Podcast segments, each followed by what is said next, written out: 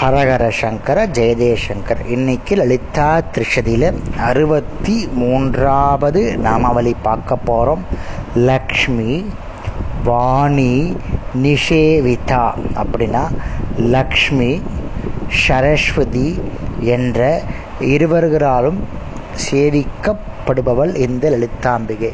நம்ம ஏற்கனவே நம்ம லலிதா சகஸ்ர நாமத்தில் லலிதாம்பிகையுடைய வலது இடது பக்கத்தில் லக்ஷ்மியும் சரஸ்வதியுமா இருந்துண்டு அவள் ரெண்டு பேரும் லலிதாம்பிகையை சேவிச்சிருக்கா.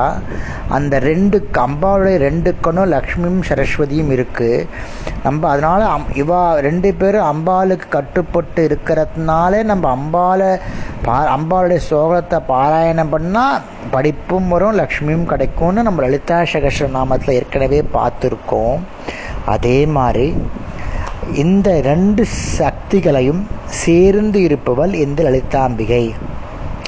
சேவின்றது பராசக்தியினுடைய கட்டளையை எதிர்நோக்கி அதை அந்தரங்க அன்புடன் நிறைவேற்றுவது.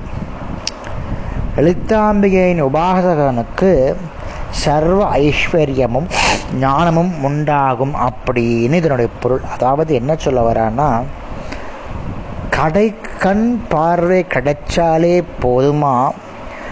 இந்த சரஸ்வதிக்கும் லக்ஷ்மிக்கும் அவ என்ன சொல்கிறான்னு தெரிஞ்சுண்டு தன்னுடைய உபாசகனுக்கு அளவற்ற ஞானத்தையும் ஐஸ்வர்யத்தையும் அம்பாள் அளிப்பா. அப்படி சொல்கிறதுனாலே லலிதாம்பிகையே ஓம் லக்ஷ்மி வாணி நிஷேவித்தாயை நமகா அப்படின்னு சொல்கிறோம் அடுத்த நாமாவளி அறுபத்தி நாலாவது நாமாவளி லாக்கினியினி பேர்.